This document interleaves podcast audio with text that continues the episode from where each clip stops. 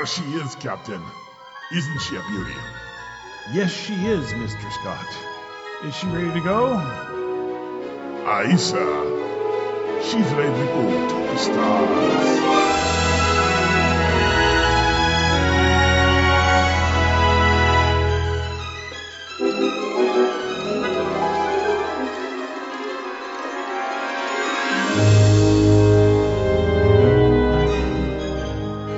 Is the TriTac Games Podcast. Its mission to seek out new ideas, find new games, and to boldly bring the awesome to your game. Mr. Scott, Warp 9. Aye, Captain.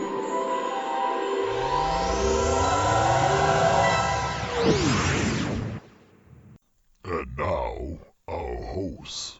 This is Bruce. This is John. This is Trav. This is Pixie.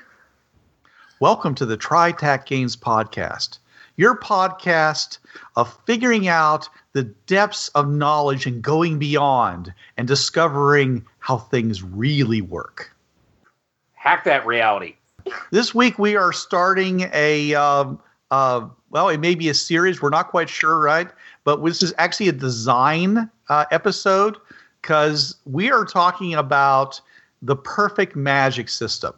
We, we've talked about how between Trav and John and I and other people, we have like, you know, 75, 80, you know, man years of role playing experience. And we have seen a lot of systems. Oh, We've yeah. seen ones that were one shots in, in, in role playing games that nobody's ever heard of, uh, like Element Masters, uh, to, uh, you know, ones that have, you know, I don't want to say stood the test of time, but have been around for those 35 years, like the TriTac system.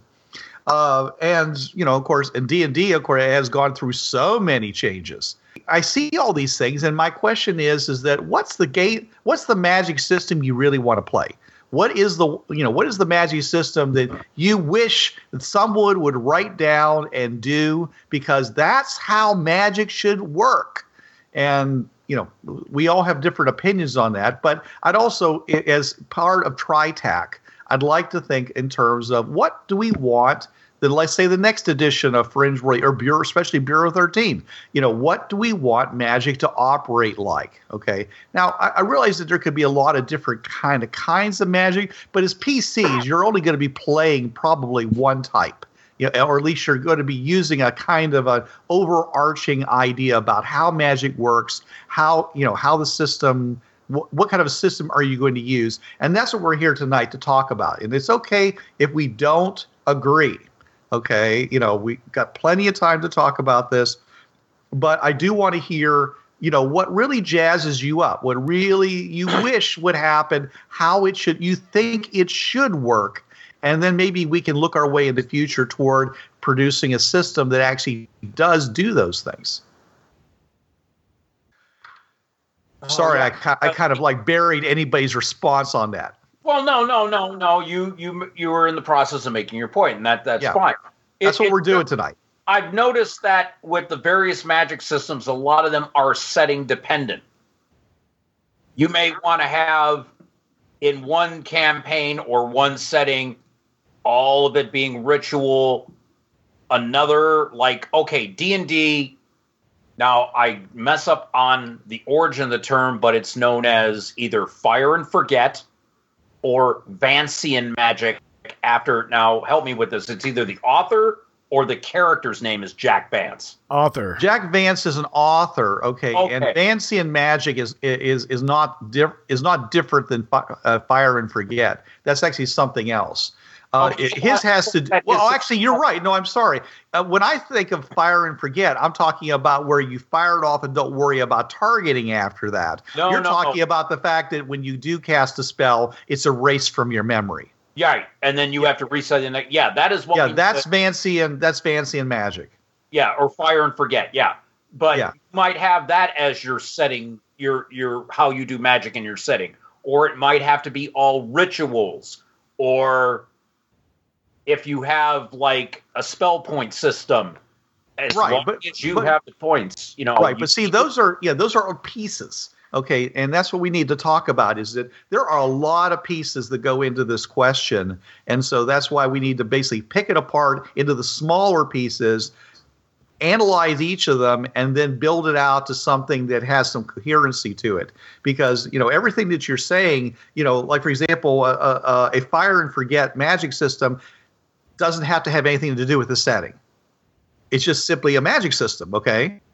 Right. you know uh, and and whether or not you have spell points or spell levels you know that's that's in your system still it's still not having to do with the setting now you may you may give reasons in your setting why things happen that way and that's the the background support for why you chose this system but you know that and and that's okay because you know we may th- th- there's a lot of good reasons for a lot of good choices okay but we want to go into that you know the, the parts of that so we can see what really you know you know is going on here you know Okay, and so we're doing more. Are we doing more crunch or fluff?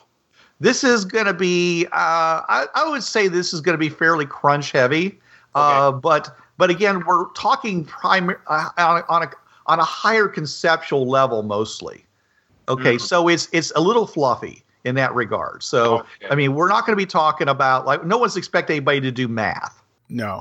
A- And uh, my system, I kind of prefer. Uh, if I'm using a crunchy, a more crunchier system like Savage Worlds, I use their optional system, which is no spell points. It just gets harder to do certain spells, and if you got more spells going, it's harder to do more spells with spells going. Which is Uh, what you which is what you did in the um uh, in the Fringeworthy players guide the for you know for the savage worlds which you know For psionics, yeah. to be released at some point. Yeah. I personally don't like the Savage World magic system. I think it's too, I think it's too underpowered. I think it's too limited. I think it's it is completely opaque as to you know why certain things are at certain levels and other things are at other levels. You know, so I don't particularly like that system because there's there's no there's no understanding about the uh, the back pinnings of it. Yes, Trav. Have you seen? Because I got to play at Con on the Cobb. This would be now mid-November, 2016, because we're right now taping early January 2017. I got to play Savage Rifts, and in that they brought in the concept of mega damage from the Rift system by Mhm. Palladium. Yeah. Did, have you seen that yet? How they've altered magic because they had to bring in mega damage? No, Okay, I was. I understand what mega damage is. Right, I right, just- yeah. yeah. Okay, okay. I was just And for our listeners who don't understand, it's the idea that some things are so tough that normal d- types of damage really doesn't have a, doesn't have any effect. I mean, you can go and shoot a gun, a, pistol at a tank all day long, and you're never going to do anything more than mar the armor. You have to bring in something like a missile to do Yeah. that. So the missile is so essentially the tank has mega mega damage armor, and you need a mega damage weapon like a missile to do it. Normal damage items like guns aren't going to have any effect on it. At the most, you're messing up the paint job. Yeah. Right, right. And mega mega damage applied to normals ends up with a smear on the ground. Dep- uh, that depends on how many hit points they have. But anyways, And the other sys- and the other thing, I, I when I play Fate, I'm more freeform. I actually uh, do a combination of you have a stunt, which is the thing you're really good at, and then you have an area defined by your high concept on what's good. All right. So okay, so John, you're getting way into the crunch and very specific. When we really want to talk more theory, and this, especially in this particular episode, Yeah, and and I and I cut off Josie there, so I'm sorry, Josie. You were gonna say something? It was something she was squeeing about mega damage and how it works. Yeah, because she's, Right. in, a, she's in a Palladium game of mine. Well, Josie, I, I fully expect you to participate in this episode because we are talking high concept. And we're going to be talking about a lot of different properties that you are very much, you know, uh, interested in and, and familiar with. yeah. Probably familiar with, but no, about the mega damage and the misting. Uh, you know what they say: overkill is underrated. Yeah. the A Team quote by Liam Neeson. Yeah. Hey, or or the uh, the 100 aphorisms of of, of, of combat from uh, uh, Schlock Schlock Mercenary. Yeah, yeah. There, yeah, there is no overkill. Like, there's no there's no kill like overkill. that, that one too. Those are my Yes, and, and, and I'm- I'm always up for a touch of the ultraviolence.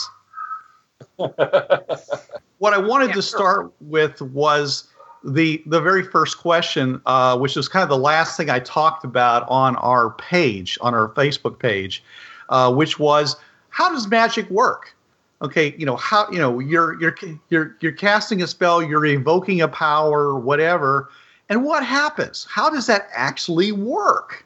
You know, and that's why you know like my first thing was, does it like create a magical computer AI that goes, hmm, you know, this thing, this person wants to create um, um, a, a particular effect, and so I've got to, you know, a- arrange the the magical forces and draw them in and pull from the resources I have, and bang, that's what you get. Is that how magic works? Okay, the, usually the way I explain it to my players, and this is the explanation I've used over the past couple years, and seems to work the best. When a character does magic, they are basically hacking reality at the subquantum level. Now, basically, they're manipulating the MEST universe matter, energy, space, and time. If you're casting a fireball, you're doing whatever you do to agitate molecules so much and propel that mass at a target that basically, you know, because you have solid liquid gas and then superheated gas, which is plasma. Effectively, you're firing a um, confined mass of plasma at a target where it's going to explode and do damage. But basically, you're hacking reality. Okay. Well, all right. I, I, I agree with the part. Okay, as another option is the hacking reality thing, where you're essentially trying to change the nature of the world around you to include ma- this magical effect. Okay, but what you just described is what somebody from the 21st century might do. Okay, I assure you that somebody from the fifth century is eh, has no idea about creating plasma or agitating molecules. Those things weren't even in their concepts of, of, of existence. Oh, no, I know that you explain it to, and I mean, they're going to just go across the board. It's the gods. But I I'm mean- saying what what what are they doing? Okay, you know, they are are they actually, you know, are they actually going and and making this change or you know, are they simply saying I want this to happen and somehow forces reality to bring into in, into existence that effect that they want to happen? Yeah, I mean, then some because you know we we typically we, you know we typically look at it from a Western point of view, but don't forget there's other Eastern points of view. There's the uh, various. Uh, What's the Eastern point of view, John? uh, some of it is that there's spirits and everything, and basically you're calling those spirits of of the rock. You're calling the spirits of the air. Yeah, animism. Yeah, to to to to, to basically do things for you. So, in other words, what you're saying is, is instead of creating a magical computer, you're simply summoning something that's magical in that rock and convincing it to do your will. Yes. Okay. So we, you know, we'll, we'll talk about that a little later as to where does the magic come from. I'm sorry. Essentially, it's the same thing. You're still you're, you're still basically saying I'm I'm I need something that will actually you know you're actually kind of pushing back the question because instead of saying how does it work, you're saying well it does it. It doesn't say how it makes it work. You know, how does it make it work then? Well, uh, what Trav said, I, mean, I did post it there, and link to, there was a story by Geoffrey Landis back in 84. He wrote called Elemental. And he, in his case, magic was just basically a, a, a sub, a subset of physics, quantum physics. It's basically the world, everything was based on mathematics. And if you knew what the math, what the formula was and you get the right symbology, anyone can, can then use that spell to do something. In fact, that's the entire purpose of the story was that uh, someone gave a uh, uh, what they thought was a growth spell to a bunch of farmers in Sicily. Nope, turns out it was summon the earth elemental. Right. And that's essentially the third option that I have listed here, John, which is it's completely formula. So if you correctly complete the spell, it does the same effect every time. There's no modifications allowed unless they're clearly unless they're clearly defined in the reasons for them. So, for example, if you had better components, you get better effect. If you have a better casting area, you get a better effect. And if you have a really bad casting area, like trying to cast a, a fire spell in a rainstorm, all you get are flickering flames instead of a, a mighty burst of, of fire. You know, so one of our options is it's completely formulaic. It's just, you know, sometimes people don't understand the formula very well, but the fact is it's a formula. And if you learn the formula, you can do it perfectly every single time. Well, in Bruce, how they have in D and D and in Pathfinder OGL, you remember how they describe when you write it in a spell book. There Mhm. is a standard scientific, well, uh, magical notation. Right. Half of when you look at another spellcaster spellbook, half of their spellbook is in that standard notation. Every wizard uses it. The other half is the particular caster's own notes. That's why you have to make the spellcraft checks in order to um, decipher a spell book. Right. Because you're not Yeah. ha- you're not hacking the, the magical notation. Anyone who's a wizard, they're all taught that magical notation. You're, You're having to hack- their shorthand. Right, exa- shorthand. Thank you. It's like trying to have my mom read my handwriting. Yeah, the And letters are there. The letters are there, but she's like, "What's this?" Is that a Q or a J? Yeah. Well, no, the way I described it in, I had a particular campaign, uh, the Maze World. I've talked about this before, the Maze World campaign that myself and my co-host Perky Goth uh, created. Basically, we had a wizard played by her husband Oz, who he was into chemistry and he was a weapons designer, and he decided to become a wizard while in the Maze World. His magical notation, yeah, it was standard, but the stuff that was his character Ziggy's alone, it was all chemistry and physics formulas that he added to because he that's how he understood magic. He quantified it on that scientific level. And so he just okay. I told Oz, I said, basically, this is how your scientific notation in your in your spell book would be. Yeah, you have the standard magical notation that all wizards know. Well, he was a playing a magus, but it's like a warrior wizard in Pathfinder. And then all of the stuff that people would have to translate, and especially because he was a 21st century human in like past realms, it was all scientific computation, notation, formulas, where, yeah, they would really have to work to translate it because it was concepts that, unless you could understand them, were beyond like 12, 14, 15th century people. That's how he did it. so you basically are fo- still following number three, the formula idea. Okay, it's just that, Yeah. uh, uh, and you know, one thing that D and D uh, D and D basically follows this same idea, but one thing that they don't do is is that when you learn a spell, you either learn it exactly or you don't learn it at all. They don't ever have spells that you misunderstand that notation, and when you try casting Fireball, you instead cast Self Immolation. Well, okay. If you check, and I know they pass this over to Pathfinder, scroll mishaps.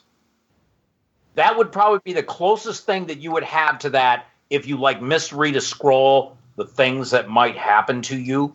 Right, especially if it's a higher level than you're supposed to be able to cast. Right. I think that'd be the closest that OGL spellcasting has to what you just mentioned. Okay. So, John, what were you saying? Well, yeah, since we're talking about how how how you do magic, I mean, there is the bending, uh, aka you're you know, from Avatar. Uh, bending is, I would say, is that you're taking naturally occur, you know, the fifth force, magic, mana, whatever you want to call it, and you are physically manipulating it to affect the world. And you are either doing it through spells, through gestures, through uh, dance moves. I don't care. I mean, you're basically you're physically manipulating it to do things. Each of those is actually modeled after martial arts forms. Katas is actually modeled after different martial arts forms. Okay, so the somatic components are basically full martial arts katas. Yes. Okay. All That's right. what But those but so where is this mana force? I mean, is it just floating around in the air and you just somehow collect it and use it? Yeah, I mean, it, it, there's different ways it can be. Uh, in some, uh, according to w- which fantasy you've read, uh, uh, Larry, Larry Niven's "The Magic Goes Away" is uh, left over from the creation of the world, and therefore it's basically it's leftover God juice that you can touch and and use manipulate. But once you use it, it goes away, and the only way to get fresh mana is from dead people. So it basically it's just floating around, and you just kind of somehow in your spell casting capture it and turn it into something useful. So, you, but you're still essentially uh, uh, uh, uh, using your will to to to to bend to modify this material into something. Not, you're not you're you're not bending reality to include something new. You're you're just changing something that's basically unseen and immaterial to become seen and material. Well, what's that one phrase? Matter or was it matter? Energy cannot be destroyed, just converted.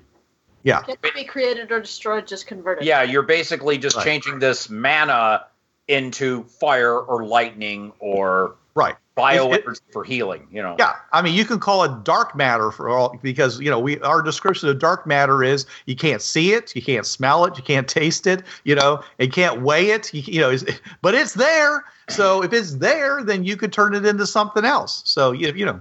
There, there. You, you, if you want the basis for your magic, you know, you could just say it's simply conversion of dark matter into something useful.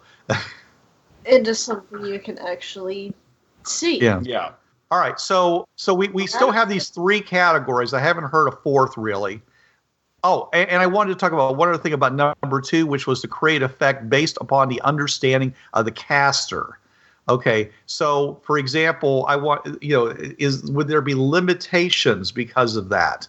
Uh, for example, I I understand how cells are put together and how a body has a bloodstream and has nerves and things like that. So if I was using magic to create, you know, something made out of flesh, for example, okay, if it's based upon my understanding, the best I'm going to come up with is some kind of a meat puppet that'd be animated by magic, but Well, actually wouldn't be alive. Yeah, with gold and flesh, you know, um, it could it, it could look like a person, act like a person, but if you cut it open, then you just have flesh. It'd just be like you know, wouldn't be real people. But if I did understand all those things, then I could possibly create an actual living being.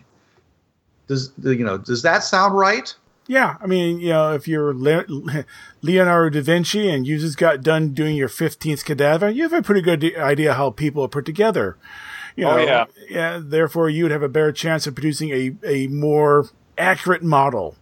But then it takes skill to make that to make that to make the a more realistic, lifelike looking person. You can make a thing that's alive and it breathes and has lungs and all that stuff and looks like a pile of gop, glop. You know, uh, it, it's making it look like a person and act like a person. That's a totally different skill than just knowing how to cast the magic. again, if you're doing something according to a formula, John, then then you know that it comes down to how well you execute the formula. If you're doing it based upon you're just trying to will something into existence that has certain qualities, then they could still have those qualities. Okay, it's just that when you get down to the nitty gritty, you may, like as they said, you may if you cut them open, they wouldn't they they might bleed, but they wouldn't actually have blood vessels and stuff. They you know they, they might have a heart but the heart might actually not be connected to anything and there'd be some things that basically made them not human you know they might not even and of course like the, the, the um i'm sorry frankenstein's monster he doesn't die he's made out of dead he's made out of reanimated tissues and so there's no reason really for him ever to die because he has no no no kind of a normal lifespan anymore That's true. Yes. Yeah. Dr. Frankenstein did, you know, shake his fist at God when he made him. So, yeah. Yeah, yeah. But the point is, is that you know, considering how he was made, you wouldn't ex- you wouldn't expect him to live the in the in the manner of a normal person. His body to act like a normal person because it, the, all the organs were basically modified. Everything about him is modified. So, all right, but that's that's a, that's aside. Okay, so Um, so we, we basically, I think we still have the three categories of create a magical type computer AI that fulfills the request, either that way or you summon a, a creature that fulfills the request. Okay, you know, a magical being. Two, you create an effect based upon the understanding of the caster by their will. Okay, so you know, uh, and third, you use a formula that if you completely, cor- uh, if you could correctly complete it, then it acts per, it acts exactly the same way every time. Um, and if there is modification to it, it's built into the way the spell was created. So those modifications, even the modifications, have limits. It's not really free form. The only one that's really free form, well, th- well, the, number one and number two could be free form, but number three really can't be free form. Is that does that sound correct? Yeah, I'm trying to think. I'm trying to think because everything else just falls under force of will. Number two is really the only one that's force of will, John. Yeah, yeah, I, I, yeah, I agree. I mean, basically, I'm thinking uh, a person who basically just just we were talking earlier about the difference between a wizard and a, and a sorcerer. Uh, in modern fantasy stories, there is a difference. You know, wizards learn learn spells, sorcerers do magic. Well, in D and D, that's the That's the OGL version of wizard Yeah. and sorcerer. In Palladium, they would in Palladium they would be known as a sorcerer and a mystic. So I mean, it's it's semantics really. yeah. Yeah, it comes from earlier. I mean, basically, Gandalf is a sorcerer. He never casts a spell. He Right. just does magic. That's because he's a minor god. He's a Maia. Yeah, he's a minor Yeah. god in Middle Earth. Yeah. Well, there's lots of uh, in D and D. There's lots of monsters that have powers Yeah, that basically spell- are the same as spells. They just evoke them. yeah, spell like Yeah. abilities. Yeah. Yeah. So we have you know so we have the technicians, which are the ma- magic users, and we have the evokers, you know, which are essentially the sorcerers. My thing to you three and four, I'm sorry, Josie, um, uh, is um, which one of these things do you like the best? You know, if you were to have a, a magic system operating, which way would you want the underpinning to be? Would you want there to be some kind of a mystical matrix that actually completed the spell and you simply evoked the matrix or summoned the matrix? Would you prefer to be someone who literally bent reality to to your will and to the form that you wanted it to be? Or three, would you like it to be some kind of a uh, of, of a mechanism that you know if as long as you you have all the parts in the correct order and everything and the right things that you need in the right place then it just simply happens because those the order of the universe requires it to happen Well, that third one to me sounds like your D and D verbal somatic material component. Well it also includes a lot of things that involve rituals you know Yeah, the, the whole the whole um, um, the whole Cthulhian uh, the stars are right business Yeah. that's all about the right things happening in the right order at the right time and if Yeah, you, and they, I- they do it has to happen I like the your second one. You like the the will based one. Yeah, same here. I'm, I'm because when I run Magic, uh, run, run various uh, fantasy games, I tend to go that way myself. I mean, basically, yeah, you may have to draw a circle on the floor, you know, but the circle is just part of the is part of you doing what you want to do. You know, I totally freeform in that in that case. That that circle, that's a psychological crutch. That's just you. Okay, this is helping me focus my attention on trying to hack reality to get this to heal this person. You know, they Yeah. they got a disease. They're laying here Yeah. in front of me. If I draw this circle, it'll help me focus, and then I lay hands on him, and the disease is gone. Yeah, or or in the case of the game I ran, to stop the frogs from breeding over and over again and flying up into the air and landing as rain. Yeah. Ooh, Yeah. And, and and sometimes things like, you know, s- movements help. And if you draw that magic circle on the ground and you're expected to do, and, and the and the the somatic components to your spell include three pirouettes, well, it helps you make sure you do them in the right places. So, you know, the, it's like laying a grid, a magic circle is kind of like a grid. It just it's round. Yeah, and and when you have circles, you actually have lots of different circles. You have to know how to draw. You know, you got protection circles, and you have summoning circles. You have you know various things. and they can be used to confine the effect and they can be used to store energy so that you can that you need to power up the spell. I mean, there's a lot of reasons to do, you know, uh, those, you know, ritual components. Okay. So we all agree, except for Josie, who hasn't hasn't weighed in. Which of these th- three things do you like the best, Josie? Okay, yeah, re- restate them real quick again. Okay, is do you, you know the first one is you create some kind of a uh, magical entity that can actually fulfill your request for you. You so like you know you summon your your invisible magical genie that says, "Oh, this is what you want." Okay, then bang. Uh, the second one is where you're literally taking doing all the work yourself, and you're basically looking at reality and changing it with the force of your will and the power of your mind into something that includes some effect that you're trying to achieve. Or three, uh, you just happen to know that if you do these certain things and use these certain components and say these certain words of power, then this is going to happen, and that's what you do. Okay, so basically petitioning other forces, hacking reality on your own, or verbal somatic. Or basically formulaic. yeah, formulaic. Yeah. I well, I kind of like the I kind of like both two and three. They they have uses in different situations. So either hacking reality or formulaic. Right. If you know it, it is it is something that there could be a mixture of them. If you know that doing things in a particular order will create the effect you want, then Oh, so you're saying? that. Oh, oh, I think I, I think I. mixing the two things. But if you're trying to affect something that you're not that you don't have a concrete formula in order to do, that could be a point where you where you where you use your own will to cause that. Okay, effect. so let's say you don't have. Okay, I don't know the right words. I don't have the right equipment. I don't know the right gestures. I'm just gonna do force of will and concentrate until it happens. right. So that. Okay. So seen a lot of if you were playing a mage, Josie, which one of these, with two or three, which one of those ones would you want to use normally? if I'm specifically playing a mage, Yes. Yeah. I tend to like sticking with things I already know. Yeah, so probably three because she's Yeah. in. She's been in a bunch of my OGL games. So Yeah, no, it, it- there's there's a lot of comfort to saying, "Hey, I know what this spell does, and when I cast it, that's what's going to happen, and I don't have to worry about people distracting me in the middle of it, or I don't have to worry about a lot of other factors. You know, it's What you said about the penalties of of using will, yeah, that that it, would it be. could cause undesired effects, of course, Right. because you're Yeah. trying to figure out.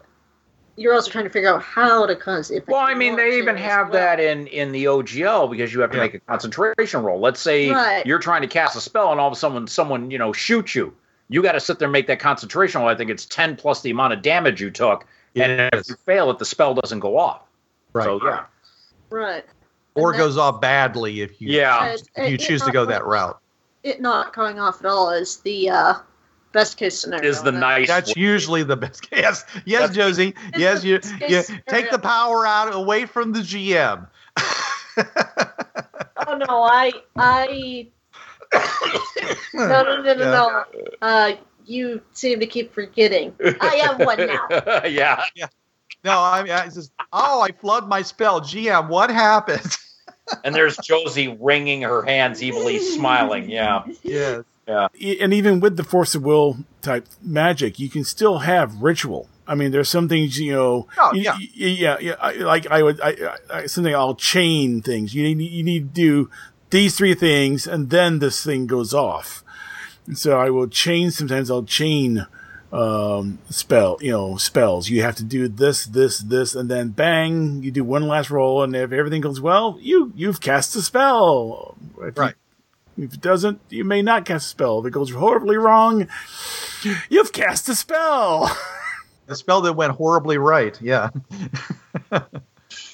All right. So let's move on. So, uh, okay. So we have basically three on the ritual. I mean, I'm sorry, three on the power of will and one on the ritual. Okay. That's fine. Is there a, is there a kind of magic that anybody can do?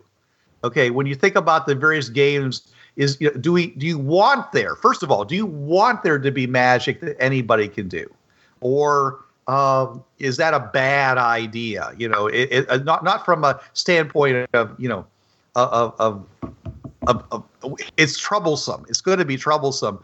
But is it um, is it a bad idea?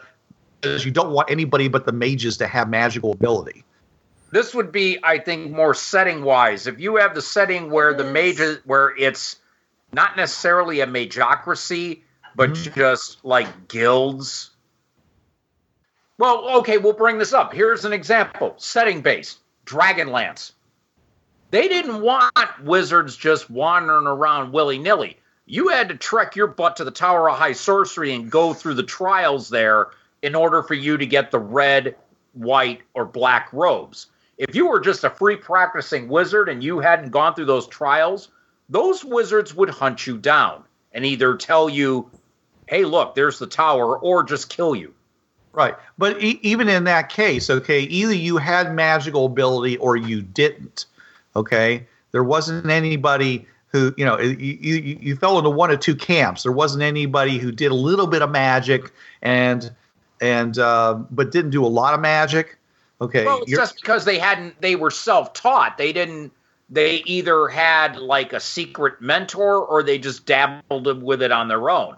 But they weren't all that powerful, but they were enough of a threat to the, the, the, the power base that the Wizards of High Sorcery had in the Dr- Dragonlance saga to say, okay, you're either going to join us or you're not going to be doing much of anything.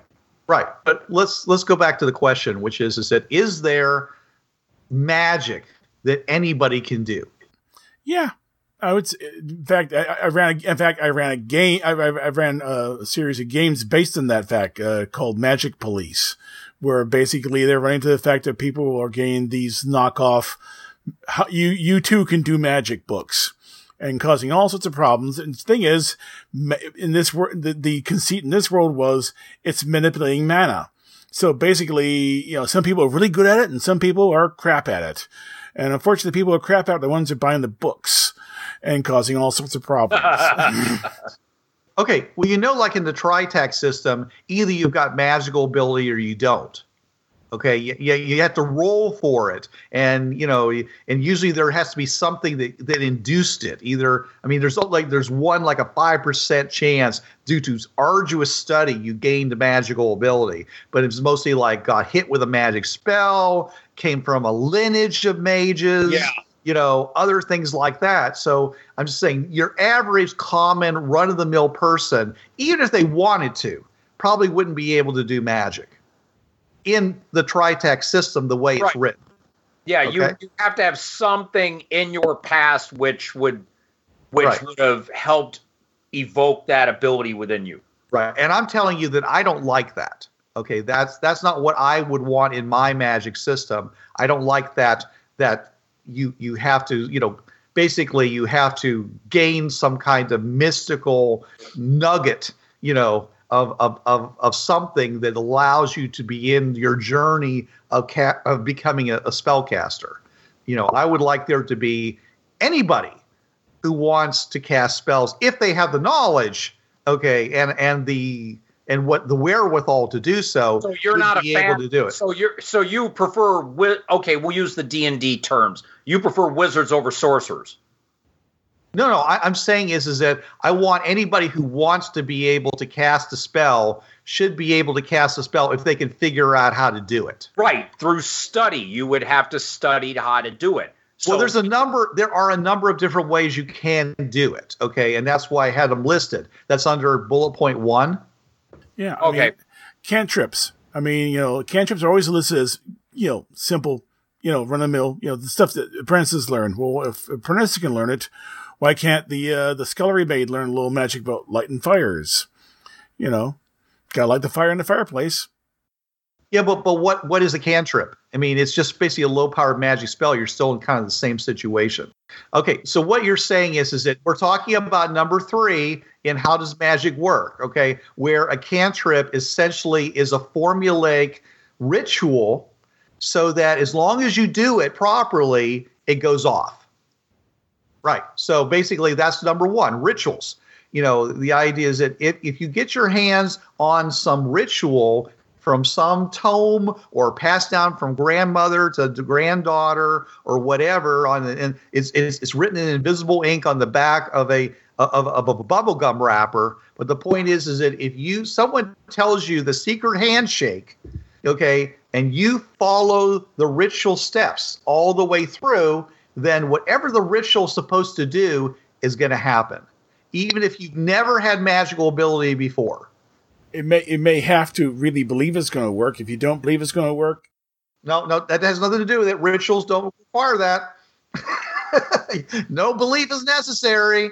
Uh-uh. Uh, if you're in the force of will universe, it does. No, well, that we're, that's you're talking about now. You're talking about number two, which kind of ignores the idea of rituals. Oh, mean alchemy? No, number two, which is create effect based upon power of will and stuff like that. Yeah that number two. I, yeah, number two on how does magic work. What I'm saying is, is that you know, if you know, this is this is think of all these different movies that are out there, okay, where somebody goes and finds some dusty old tome, or, or you know, gets some mess, some some strange message on their computer, or you know, sees it written on the side of a fallen meteorite, okay, and they you know piece together some sort of, of a ritual based upon it, and they start doing it, and something awful happens. okay? Because they really don't know what they're doing. If they they can't use force of will because they don't know what they're doing. And if they don't know what they're doing that's what a real ritual is you know where you're truly mechanistically doing it trying to fulfill the requirements and then and, and seeing what happens hold my beer you're giving your father's lightsaber, and you never, you know, well, how does this sucker work? You don't, you don't point that at your face. That's He's looking down the barrel of the lightsaber. He has no clue, you know, and only because he's got the so, the force is so strong in him that he doesn't actually trigger it to basically blow his head off. Yeah, yeah. absolutely. No, that's definitely, and you know, and, and that's why Obi Wan's sitting there just calm as can be because he knows nothing bad's going to happen because the Force told him it's going to be okay. So yeah, yeah. But anyways, you know, so rituals. I like the idea of there being this, okay, because that because first of all, it creates a, a very um, it creates a lot of stuff that can happen in your game, especially Bureau 13. I mean, the adventures practically write themselves. You know, so and so found this, okay, or this got emailed by some, you know, disgruntled guy in in the Soviet Union somewhere, and he basically just just spams the entire world with this ritual spell that'll cause, as I said, self immolation. All right, and everybody who completes it, you know, and and, you, and he puts it under the thing of like love potion or something like that. You know? Yeah. and everyone who tries it, you know, uh, you know, or Spanish, you know, magical Spanish fly, you know, uh, and it's and and and people are dying all over the place, but not a lot because not it, but very few people are going to take it seriously. And right. the people who do take it seriously are not going to tell anybody that they're doing it.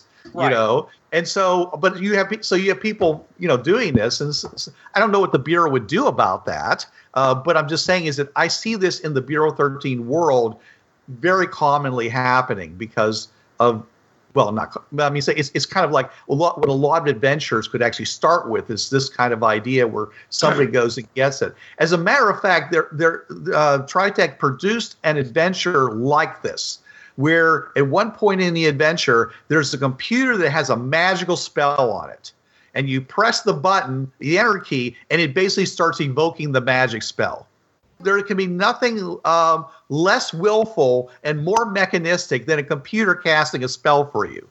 Yeah. I mean, as an aside, and I know we're getting nitty gritty, I do tend to tell my players when I run when I run Bureau 13 that these are spells you know really well. You can just do a drop of the hat.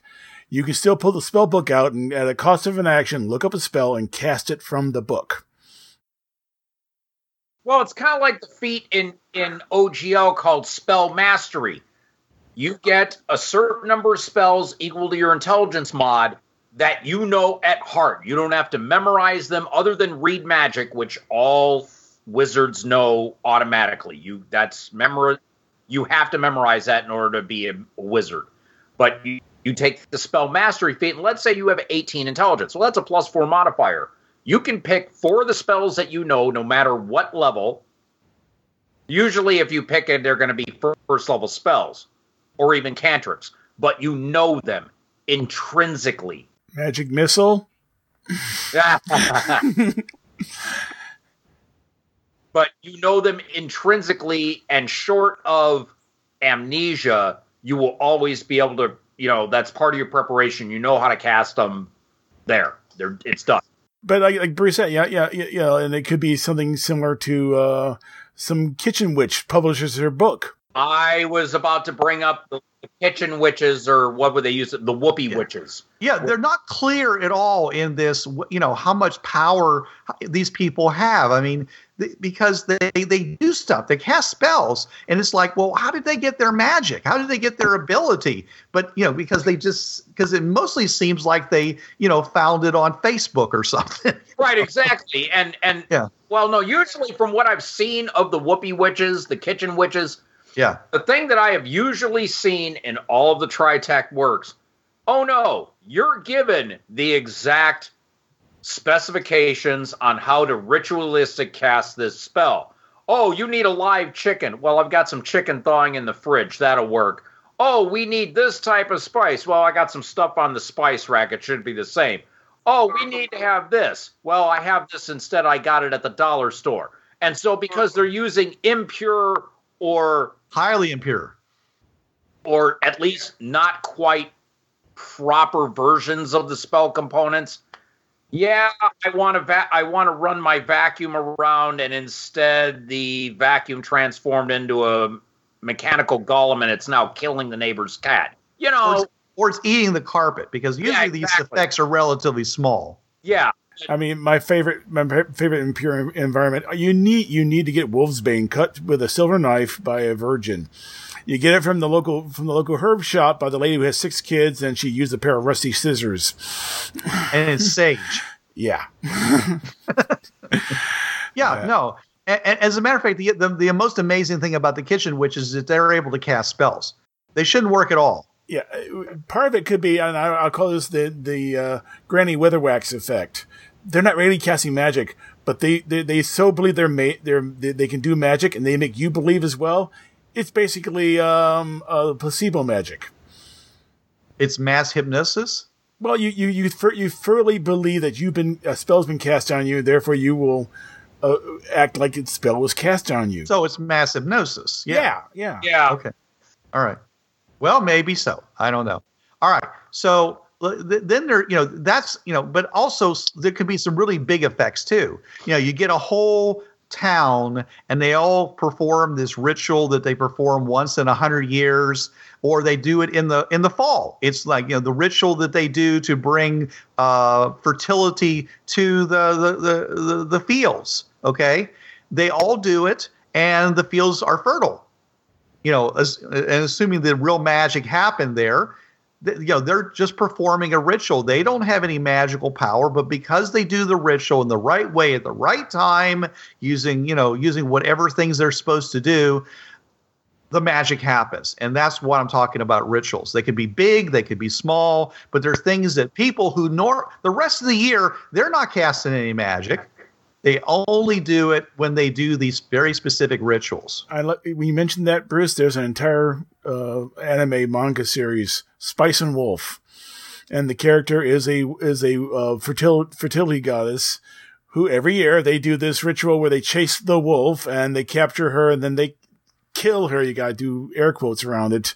Uh, and it, it turns out, yeah, no, she's sick and tired of the job. She wants to do something else and leaves.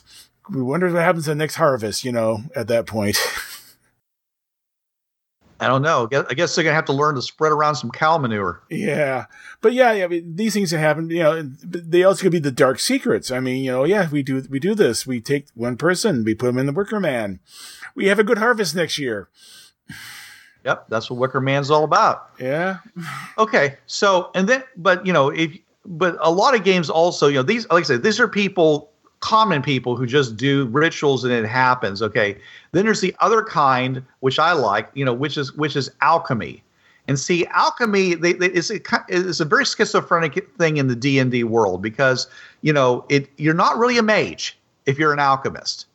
Okay, you can, you know, uh, I mean, making potions that may require being a mage, but making like flaming oil, making like, you know, certain kinds of salves, other things like that, you know, they don't mention you having, you know, having to do that. That's just somebody's profession.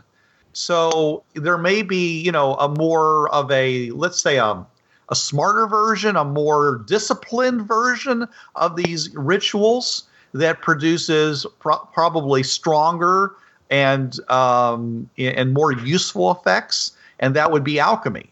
The idea of producing these specific things, and and anybody who you don't have to be amazed in order to be able to do it. You just have to have the very specific knowledge and the right you know retorts and and and equipment that you need in order to make these things turn into these useful magical properties. Yeah, the way that they're doing alchemists now currently in Pathfinder, and I believe it is in Josie, how many Advanced Player's Guide I think is the alchemist class.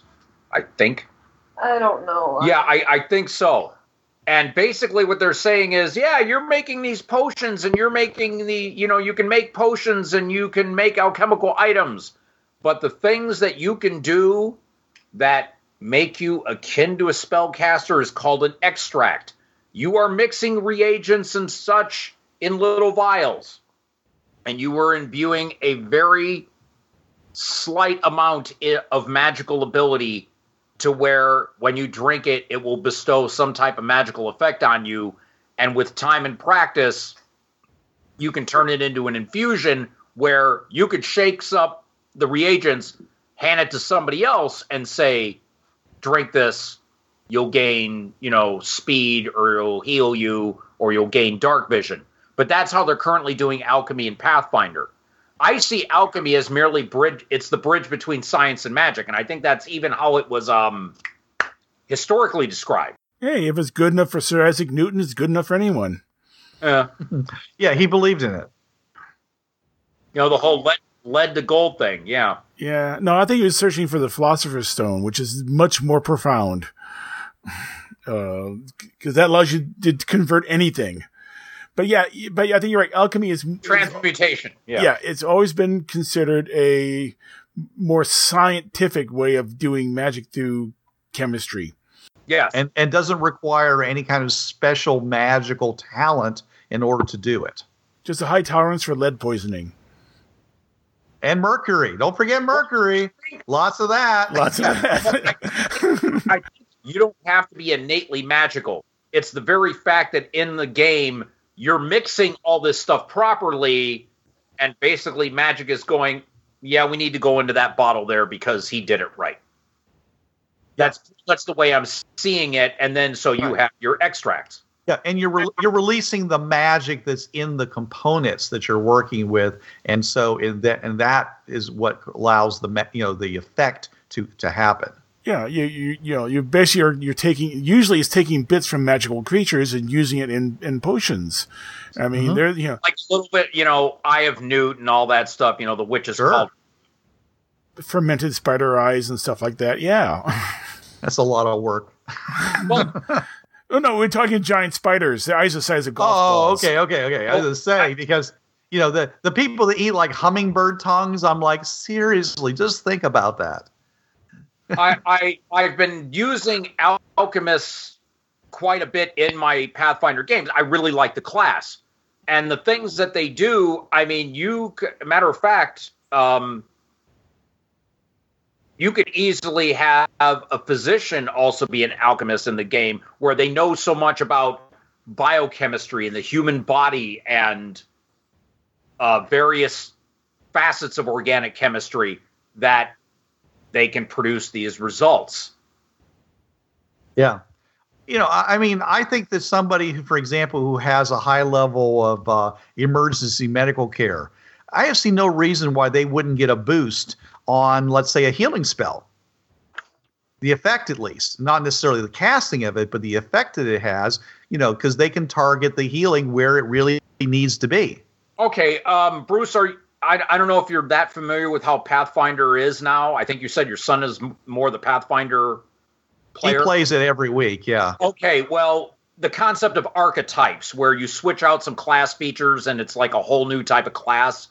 They have a couple for the alchemist, the Chirurgeon. I hope I'm saying that right. It's how yes, we Chir- Chir- Chirurgeon and the Chirurgeon internal, or Chirogen, either way. and the internal alchemist. Well, there's also another one called the vivisectionist. But all three of them, the internal alchemist is more along the lines of, you know, you're controlling your breathing and you're eating properly. The Chirurgeon and the vivisectionist, these are basically physicians who also do alchemy.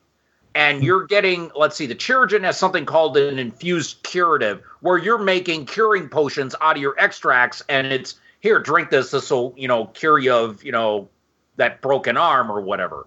So, yeah, somebody with medical training of any type, any type of bioscience training, would make some really kick butt healing potions because they know what it takes to deal with the human body.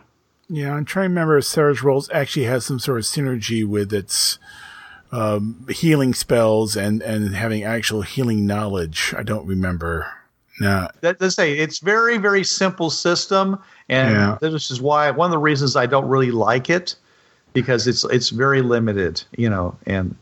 I'm used to I'm used to more robust magic systems, but the its advantage is it's simple, like everything else about you know Savage Worlds. It's simple. It's so it's faster. You don't have Yeah, to deal with a Very lot of you know yeah. crunch. Yeah, Yeah. yeah, I mean that's and that's fine. I, I, I'm saying though, is it me? It gets in the way of my role playing. Yeah. That's personally. That's my personal opinion. Yeah. But yeah, it, it would make sense. You should get, you would get some sort of synergy if you, if you're, if you're, if you're a doctor and you ha- also happen to know healing magic, you should get some sort of synergy with that.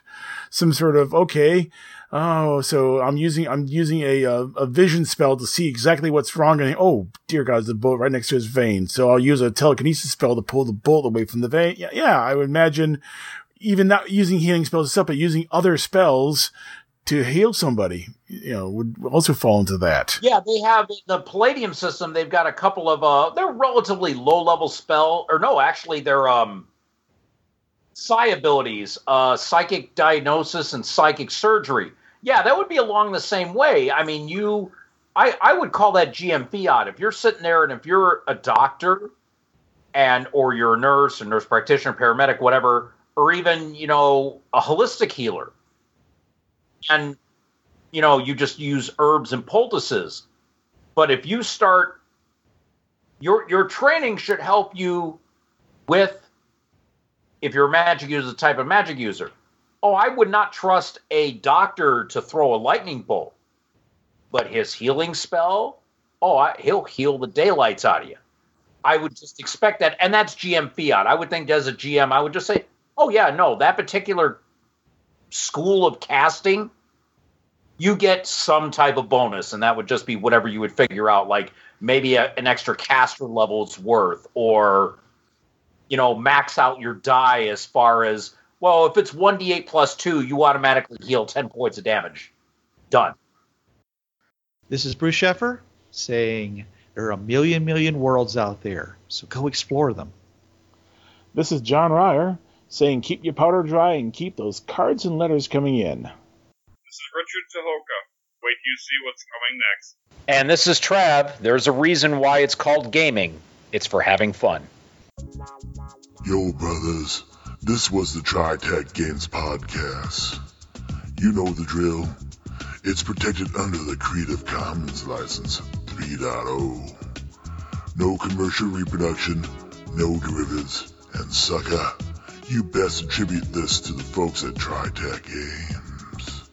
And if you don't, we'll be after your sorry butts, cause we're some bad mothers.